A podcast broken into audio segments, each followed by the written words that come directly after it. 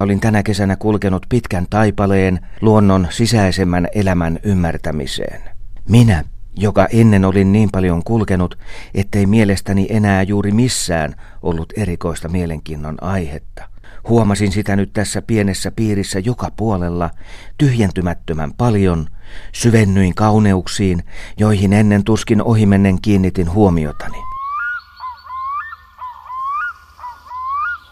I.K. Inha on eräs suomalaisen luontokuvauksen suurista nimistä. Hän on myös ensimmäisiä ja lisäksi hän oli luonnonsuojelun edelläkävijä jo sata vuotta sitten. Minkälainen luontomies Inha oli ja mikä hänelle oli kuvaamisen arvoista luonnossa?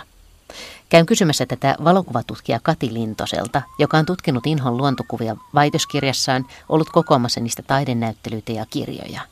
Istumme hänen olohuoneessaan kirkkonummella, juomme teetä ja katselemme Inhan kuvien kautta suomalaista luontoa sata vuotta sitten.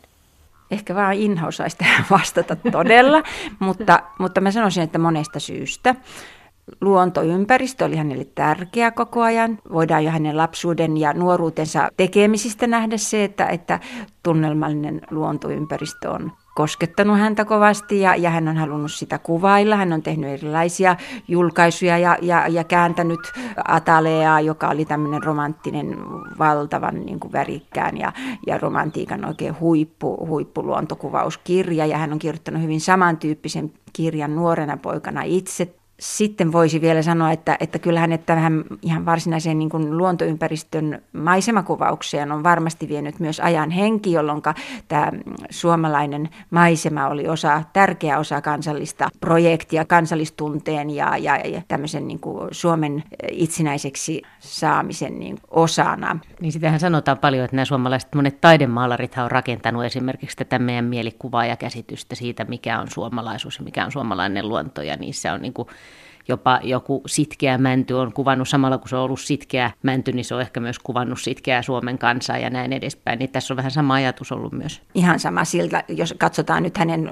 maisemakuviansa tältä kansallisen niin kuin idean kannalta, että hän sanotaanpa jopa näin, että valokuva pitkälle rakentui näille samoille ideoille silloin, kun se oli tämmöistä jossain määrin jopa ohjelmallista maisemavalokuvaamista, että Inhahan lähti ensimmäiselle kuvausmatkalleen ehdottomasti juuri kuvatakseen isän maataan ja näyttääkseen etelän, etelän asukkaille ja porvar, sanotaan nyt tämmöisen säätyläisyhteiskunnan edustajille, niin sitä minkälainen maa oli myös pohjoisessa Lapissa, jonne hän sen ensimmäisen matkansa teki. Minkälaista se oli nämä ensimmäiset kuvausreissut? Siis minkälaiset välineet oli mukana? Vaatiko se paljon maastotunteja, maastokilometrejä? Millä vempeleillä hän siellä meni? No se oli vaativaa ja raskasta. 1824 on se lasinegatiivi, joka asetetaan kameran taakse. Kamerat olivat suuria, jotta tämä onnistui tämä valottaminen yleensä. Kamera aina asetettiin jalustalle, koska valotusajat olivat niin pitkiä, että se ei olisi muuten tämä maisemakuvaus onnistunut. Tiedetään, että Inhan ensimmäisellä kuvausmatkalla hänen paino oli näillä kameroilla ja muilla niin ihan jotain 80 kiloa. Ja että hän itse kantoi kyllä aina sen kameran, koska se oli tärkeää silloin, jos käveltiin. Ja sitten hänellä oli aina yleensä apureita, kaksi kolmekin miestä sitten palkattuna, jotka saivat sitten siitä palkan. Matkaa tehtiin aluksi ensimmäisellä matkalla junalla ja sitten eri, eri keinoin, mikä silloin oli tapana, hevosella tai hyvin paljon vesiteitse. Vedethän ja joet olivat silloin Suomen kulkureittejä tärkeitä, mutta sitten monilla kuvausmatkoilla hän on, käytti polkupyörää ja rakensi siihen polkupyörään. Polkupyörähän oli siis Inhalle aivan tämmöinen hänen rakas kulkuväline, jota hän myös toi Suomeen ja, ja hän rakennutti tai rakensi siihen itse sitten tämmöiset valtavat telineet, joilla hän sitten pystytään valtavan ka- kantamaan, koska sen kameran lisäksi hän täytyy olla mukana myös lasinegatiiveja, kaikki ne painoivat paljon ja myös usein myös kehitystarvikkeet, että, että se oli aikamoinen tavaramäärä, jota siinä kuljetettiin mukana. Oliko hän tämmöinen yksinäinen tyyppi vai miten, onko hänellä esimerkiksi ollut kannattajia tai, tai tukijoita tässä vai onko sitä pidetty vähän kummallisena, kun hän virittelee pyörää ja lähtee niin kuin tällaisiin valtaviin projekteihin? Mä luulen, että häntä aina vähän pidetty kummallisena, koska hän oli vähän omalaatuinen, että, että siinä olet ihan oikeassa.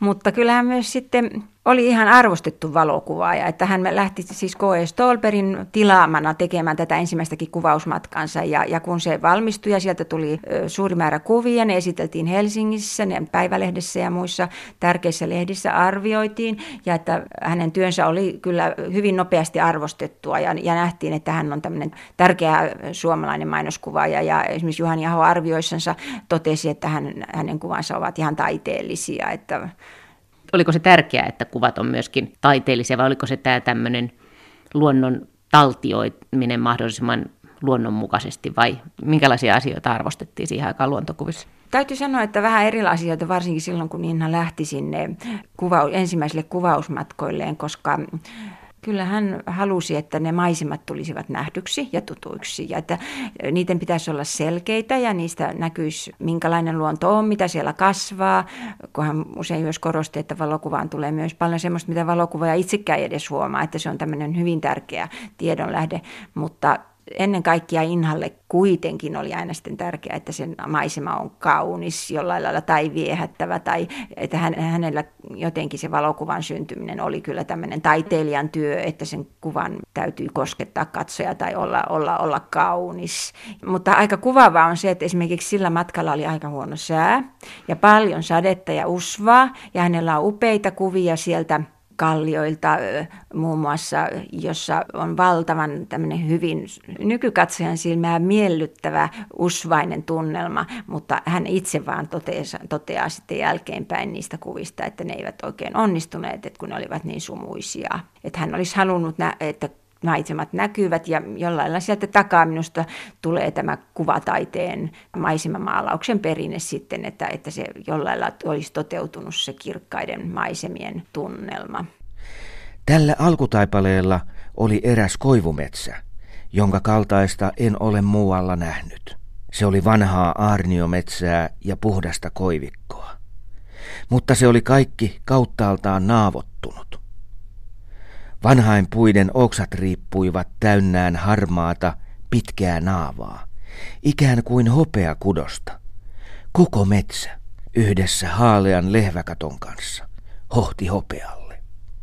Hän aika vähän kuvasi ihmisiä. Että hän kuvasi ihmisiä juuri siellä, kun hän lähti sinne apurahan turvin, kun hän lähti sinne Karjalan matkalle. Ja siellä hän kuvasi hyvin paljon. Ja siellä hän kuvasi myös hyvin erilailla kuin mitä hän ehkä on sitten kuvannut muuten. Mutta että se oli hänen osa tehtävänsä, että hän halusi näitä muinaisia runonlaulajia tai muinaisten runonlaulajien suvun jatkajia ja, ja koko sitä Karjalan kansaa, Vienan Karjalan kansaa. Hän halusi, niin kuin, hän, hän jotenkin ihan melkein persoonana tuntuu niin kuin siellä mm, syttyvän ja, ja, ja hänen, hänestä tulee hyvinkin niin kuin sosiaalinen, sen, sen niistä kuvista jo näkee. Hän järjestää siellä keinotekoiset häät, jotta hän ei häiritsisi oikeita häitä ja, ja järjestää sinne kaiken ruuan kansalle ja sitten valokuvaa ne häät esimerkiksi, että, että kyllähän eihän missään missä ollut niin, kuin niin, että hän olisi nähnyt, että se olisi hänellä huono. Ja täytyy sanoa, että ne on upeita ne hänen monet henkilökuvansa sieltä, mutta se ei jatku sen jälkeen sellaisenaan, että hänellä on joistakin, kaikkein kiinnostavinta tätä, yleensä hänen hienot nämä kuvansa ovat näistä vaeltajista. Hänellä on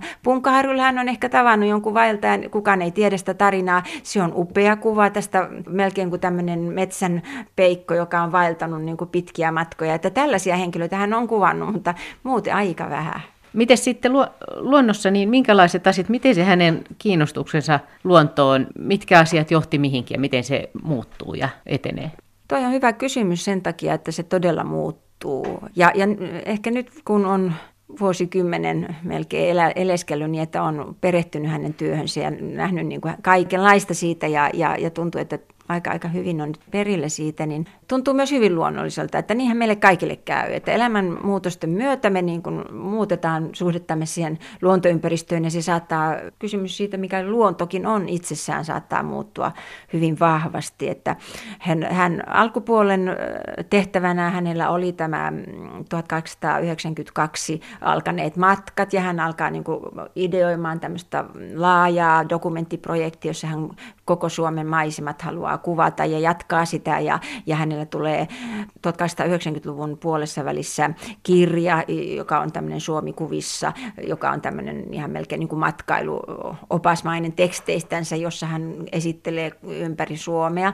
Ja tässä hänellä on niin kuin hyvin paljon vielä tämmöinen, miten se on aika ulkokohtainenkin suhde siihen näkemänsä luontoympäristöön mutta sitten hän siinä vähitellen, kun, kun hänellä nämä tehtävät ja projektit vähenee tähän luontoympäristöön ja, ja elämä niin kuin koettelee, niin se luonto muuttuukin hyvin hyvin syvälliseksikin ajatukseksi, että yhdessä vaiheessa hän 1900-luvun alussa pieneksi ajaksi ostaa itselleen kämpän tai tämmöisen tontin, joka on hänestä ihana paikka. Ja siellä, kun hän siellä tontilla kulkee, niin yhtäkkiä hänellä niin kuin muuttuu tämä luontoympäristönkin arvostus, niin hän ainakin kirjoittaa, tai ehkä se on jo alkanut aikaisemmin tietysti tämä prosessi, mutta hän siinä haluaa kuvata sitä prosessia, jossa hän yhtäkkiä rupeaa kunnioittamaan jokaista pientäkin luonnon osaa ja, ja antaa niin kuin kaikille luonnossa oman hyvän, hyvin tärkeän merkityksen. Ja kaikki pienikin on niin kuin kaunista ja, ja tämmöisiä ajatuksia hänellä siellä tulee. Ja sitten kun hän 1913 palaa muun muassa Päijänteen rannoille, vanhoille seuduille, joissa hän on paljon samoillut, niin, ja näkee taas tämän metsänkaadon, niin sitten tulee tämä luonnonsuojelukysymys. Hyvin voimakkaasti hänelle nousee nämä luonnontuhon ja, ja metsänraiskioiden kysymykset. Ja sitten sitä ihmeteltyään ja kauhisteltuaan, niin jossain vaiheessa hän, hänen koko käsityksensä ehkä tuosta luontokäsitteestäkin laajenee käsittämään valtavan kauniisti koko maailman kaikkeuden jollain lailla. Ja hän puhuu siitä, kuinka ihminen ei pysty kaikkia kuitenkaan koskaan tuhoamaan, kuinka kesä, talvi ja syksy vaihtuvat ihmisistä riippumatta, kuinka tähdet taivaalla tai paistavat ja kuu. Ja että kaikkia ihminen ei pysty tuhoamaan ja, ja jollain sitä luonnosta tulee tämmöinen universaali luonnon voima enemmänkin, josta hän puhuu sitten Näkyykö se myös näissä hänen kuvissaan? Näkyykö tämä matka ja tämä muutos näkemisessä myöskin niissä valokuvissa? No mä väittäisin, että näkyy ainakin se siirtymä ehdottomasti tästä juhlavasta, vähän pateettisestakin kansallisesta panoraamamaisemista, niin hän siirtyy sitten siinä vaiheessa, kun hänellä ei enää ole tätä tilaustyön, en mä sano nyt taakkaa, mutta taustalla sitä tekijää, niin hän ryhtyy yhtäkkiä kuvaamaan aivan tämmöistä pienen, kun hän esimerkiksi oli ystävänsä kesämökille eristäytynyt siellä virroilla aikanaan, niin siellä yksinään eläessään ihan erakkona melkein ja hyvin jo aika ihmisarkanakin, niin, niin hän kuvaa aivan sitä ympäristöä, joka on aivan tämmöistä rämeikköistä, risukkoista, pientä matalaa koivua ja sitten sieltä hän löytää puron, jota hän kuvaa. Ja, ja että nämä on niin tämmöisiä, miten mä sanoisin, ei nämä millään lailla niin suuria kansallisia yleisen kauneuden käsityksen mukaan siinä aikana niin kuin kauniina pidettyä maisemaa, vaan se on tämmöistä niin kuin metsän salaisuutta, jota hän itse yksityisesti, niin kuin, josta hän itse saa niin kuin lohdun elämäänsä. Jollain lailla minusta on liikuttavaa, että häneltä on muun muassa aivan sitten, kun hän jo palaa ja asuu Helsingissä ja vähän ennen kuolemaansa silloin ja sairastumistensa, se oli minusta le- leukemia 1930, niin ennen sitä löytyy vielä tällaisia liikuttavia valokuvia tuolta Helsingin puistoissa, jossa on niin kuin yksi puiston puu. Se on kasvatettu siihen, se on aika vielä raukkaparka vähäinen ja, ja, ja hän kuvaa vielä näitäkin niin kuin yksittäisiä puita silloin. Että jollain lailla tuntuu, että, että hän on siinäkin sitten halunnut nähdä sen luonnon ehkä niin kuin merkityksellisyyden. Eikö hän kuvannut esimerkiksi, kun mainitsit tämän puron, niin eikö hän kuvannut sitä yhtä puroa tosi pitkään? Joo, hän kuvasi koko sitten siis syksyn, talven ja kevään, kevät-talven. Ja, ja ne kuvat on kyllä ihan kauniita purokuvia, että siinä on puro siinä lumen keskellä ja, ja tummana, mutta hyvin melankolisia ja alakulosia ne ovat minusta ja tummasävyisiä ja ketään varten hän ei niitä enää sinänsä niin paljon kuvannut. Kyllähän ne sitten julkaisi, kun hänen 1925 tuli tämä kuvitettu versio Suomen maisemista, niin siinä hän sitten julkaisi niistä aika runsaankin määrän. Ja se on aika pitkälle sitä voi sanoa tämmöisenä suomalaisen valokuvaesseen niin kuin edelläkävijänä, että, että se, se pätkä on sitten siellä kirjassa kyllä ihan hienosti esillä, mutta mä luulen, että silloin, silloin kun hän kuvasi tätä, niin tämä oli myös paljon tämmöistä hänen omaa, niin kuin hän omissa teksteissään alleviivaa niin kuin mielensä hoitoa ja sielun hoitoa sen puron äärellä jo oleminen ja, ja sinne aina uudelleen palaaminen ja sen solisevat äänet olivat Inhalle ehkä varmaan melkein pelastivat hänen mielen terveyttään silloin siellä metsän keskellä yksinäisyydessä. Niin hän oli siis masentunut vai? No näin voin, voisin minä nyt nykypäivän termein sanoa, että hänellä hän oli ollut 1900-luvun alussa semmoinen, sitä silloin kutsuttiin hysteeriseksi kohtaukseksi, mutta hermoromahdus varmasti jonkinlainen, joka oli tullut tämmöisessä pelkotiloista ja, ja, ja siitähän ei monet inhatutkijat, muun muassa Tuomo Johanni Vuormaa, joka tämän ensimmäisenä on kirjoittanut omaan kirjansa ja laajan tutkittua laajasti inhan elämään, niin, niin on todennut, että hän ei koskaan ihan siitä enää toipunut ja että tota, tiedettiin, että kun hän muun muassa asui tässä kesämökissä siellä virroilla, niin, niin hänelle sai tuoda lapset vaan jonnekin vähän matkan päähän melkein sitten sitä ruokaa, tai sitten tulivat siellä käymään sisällä, mutta muuten häntä ei kyllä saanut mennä sinne tapaan, että hän oli hyvin niin kuin ihmisarka. Oliko hän hyvin yksin näiden ajatustensa kanssa, esimerkiksi tämän luonnonsuojeluhuolen kanssa tai näiden yksityiskohtien, tämän, tämän luonnon ihmeellisyyden ja ihmisen roolin suhteen, kun hän rupesi ajattelemaan tällä lailla? No kyllähän oli minusta pioneeri ehdottomasti Suomessa sen takia, että se luonnonsuojelun idea ei ollut silloin vielä millään lailla, että, se olisi, että meillä olisi ollut mitään järjestöjä tai muita 1900-luvun alussa, mutta ehdottomasti näistä oltiin puhuttu ja asiat eivät e, niin kuin tulleet ensi kertaa hänen kauttansa kyllä esiin. Mutta mä, mä näkisin, että hän kuitenkin jollain lailla kuuluu siihen pioneerijoukkoon. Hän kirjoitti laajan artikkelin, joka julkaistiin 1915, Sortunut sävel, joka on tämmöinen minun minusta niin kuin suomalaisen luonnonsuojelun yksi tärkeä teksti, jossa hän hyvin kriittisesti käy läpi Suomen metsien kaatoa ja sitä valtavaa metsäteollisuuden nousua, joka silloin on ja joka sitten, jonka hävitys näkyy kaikkialla hänen mielestään. Se on aika raskasta tietysti olla niin paljon edellä tässä mielessä, että näkee tämän kaiken ja sitten huomaa, että ihmiset ympärillä ei, ei niin kuin ymmärrä.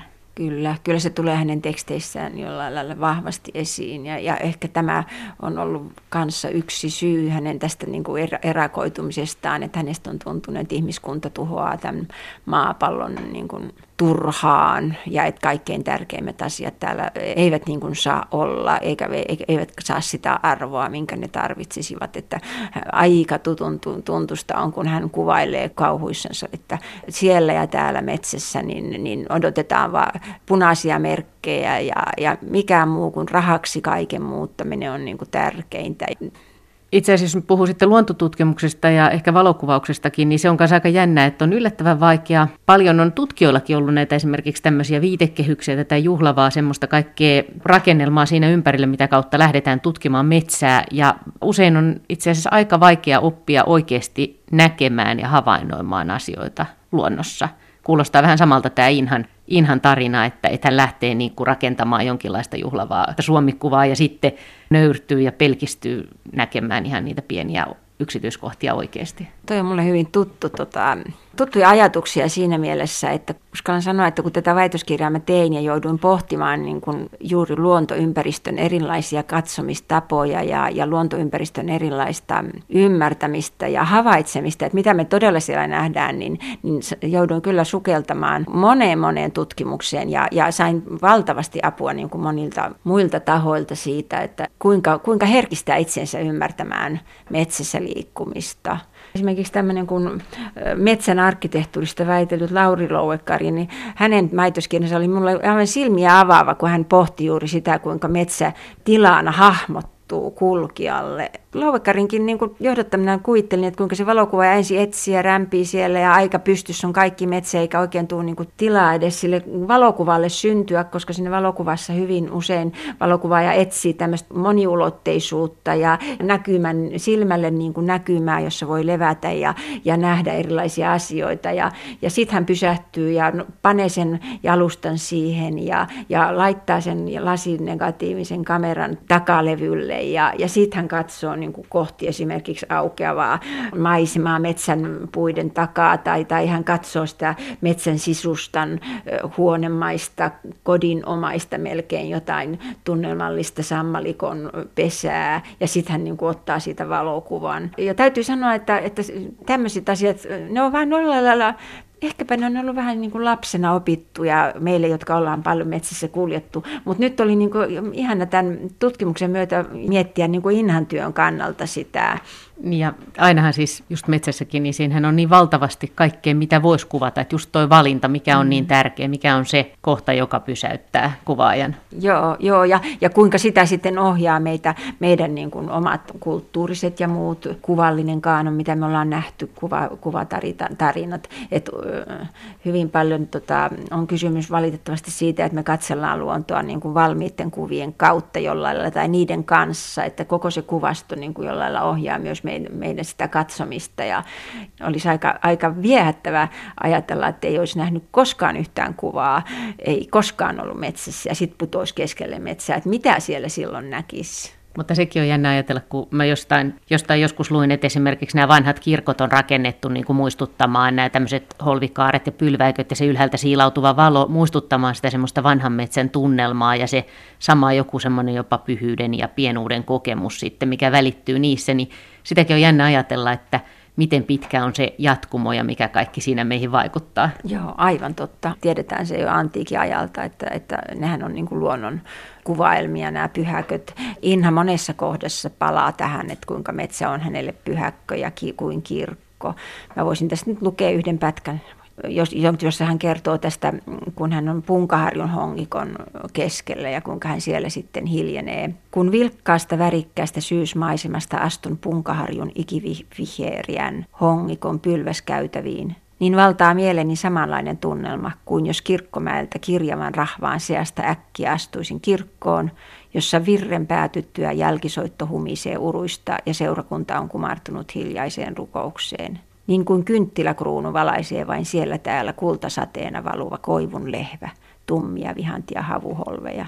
Tässä jo varmaan kuulija niin kuin ymmärtää, kuinka upea on se Inhan ja tuoretta ja oma peräistä Inhan luontokuvailmat, että hänellä on jotenkin, hän keksi paljon omia sanoja. Se oli tämmöistä ihan omana aikanaankin ainutkertaista tekstiä. Ne ovat hyvin, niin kuin, sanoisiko ällistyttäviä välillä hänen nämä luontokuvat, että mä kyllä hänen, niin kuin hänen kielensäkin on niin kuin omanlainen. Hän puhuu vähän niin kuin, hän puhuu ehkä jollekin sisäiselle itselleen. No miten sinulle tutkijana, kun olet lukenut ja viettänyt Inhan kanssa nyt paljon aikaa, niin ootko kun liikut luonnossa, niin onko se vaikuttanut, onko nämä Inhan kuvat sadan vuoden takaa vaikuttaneet siihen, että miten, minkälaiset asiat sinä näet tärkeiksi tai, tai nämä tekstit, tuleeko ne mieleen, onko ne vaikuttanut sun tapaan katsoa luontoa? Ihan varmasti on niin kuin kaikki kuvasto, että jos niin kauan on, on tekemisissä henkilön kanssa. Mä erityisesti mä naurattaa tämä pikkupuro juttu, koska me asutaan siis tällä maalla metsän keskellä kirkkonummella ja 35 vuotta asuttu ja tuolla meidän takana todella on pieni puro, joka aina melkein kuivuukin sitten kesäisin ja nyt mä yhtäkkiä yhtäkkiä löydän, löydän itseni välillä pysähtymästä sen puron äärellä ja kuuntelemasta sitä lorinaa ja muuta. Ja sitten mä niinku tajun, että näin vaan toinen ihminen voi vaikuttaa, että yhtäkkiä mä nautin sun kovasti tästä pikkusen ojan purinnasta. Mutta se, aika, se on aika liikuttava lohdullinenkin ajatus, että, että Inha sitten kuitenkin tavoittaa toisen ihmisen vaikka sadan vuoden jälkeen. No on, on. Ja kyllä mä uskonkin, että vaikka tuhansienkin vuosien jälkeen ihmiset tavoittaa toisiaan, että me ollaan kuitenkin jotenkin samaa. Suloinen rauhan tunne vaipui mieleen, kun tunsi olevansa erillään tuosta ylenpalttisesta elämästä. Keskellä autiota luontoa, jossa kaikki lepäsi. Jossa yksinäinen rannalta kohoava savukin herätti uteliaisuutta. Ainoastaan soitten ja kankaitten reunoja lähestyi kahden puolen vettä, mutta kuta karumpaa oli luonto, sitä enemmän se nyt viihdytti mieltäni kyllähän jollain lailla tuntuu myös käydä läpi sellaisen ylenpalttisenkin herkistymisen. Ja esimerkiksi yksi kohta, mä voisin ihan lyhyen lainauksen vielä häneltä lukea, joka kuvastaa tätä hänen herkistymistänsä. Luonnon kauneus toisinaan vaikuttaa mieleen niin välittömästi, että kaikki aprikoimiset ja arvostelut sen edessä vaikenevat. Ja ainoastaan sanaton ihmetys täyttää mielen. Eli jollain lailla tähän niin kuin kiteytyy koko hänen, hänen tämä sit vanhemman iän niin kuin käsityksensä, että, että ihminen on vaan niin kuin ihmettelevä ja ihmettelevä osa tätä valtavaa kaunista maailmankaikkeutta. Ja niin kuin tuossa väitöskirjassa lainaan tätä Henri Kolimovskia, että ihminen kautta universumi katselee itseään, että se on tämmöistä meditaatiota melkein hänelle se metsässä oleminen hyvin usein. Jos pitäisi valita nyt äkkiseltään muutama Inhan luontokuva, jotka sinua ovat erityisesti koskettaneet, niin mitkä esimerkiksi? No yksi minusta melkein hänen tärkeimpiä kuviaan on tämmöinen, jonka hän itse on nimennyt näin kuin Vuoritammi ja Karjalohjan puujärvellä, joka on kuvattu 1903-1904 arvioidaan silloin sinä aikana. Tämä on semmoinen kuva, joka on nyt koko ajan kulkenut mun kanssa. Niin joku 2006 mä tein näyttelyn hänestä, hänen kuvistansa tuonne valokuvataiteen museoon, niin, niin silloin se oli jo mulle semmoisena pääkuvana. Vuoritammia on hyvin kuvastava, että siis vuoren päällä hän on kohdannut kolme tammea, jotka ovat jo hyvin vanhoja. Ne ovat ihan siinä vierekkäin, ihan kuin tämmöinen kolmiyhteys. Ja, ja hän on asettanut sen kameran niin, että siellä näiden melkein osaksi jo lehdettömienkin oksien takaa kuultaa valtavana kauniisti taivaan valo ja sitten tämä maa kaartuu siinä alla ja hyvin kaunis sivuvalo tulee näille vanhojen tammien käppyräisille ja, ja käpertyneille varsille ja oksille. Ja tämä on minusta kyllä aivan, aivan ainutlaatuisen hieno kuva, että jos Ikoinhan nyt olisi ollut esimerkiksi britti tai ranskalainen, niin tämä olisi levinnyt kyllä ihan maailman, maailman joka kolkkaan. Kati Lintonen, miltä se oikein tuntuu siis se, että sinä olet elänyt niin pitkään tavallaan ihmisen kanssa, joka on kuollut jo sata vuotta sitten? Mä oon aika huvittuneenakin seurannut itseäni, että kun vuosia vuosia seurustelee ihmisen kanssa, joka on niin innostunut samasta asiasta, eli tästä koko kysymyksestä, mikä se luonto on ja luontoympäristöstä, lukee hänen värikästä, koskettavaa, liikuttavaa tekstiä, kertoo hänestä ihmisille, yrittää olla vähemmän pateettinen välillä.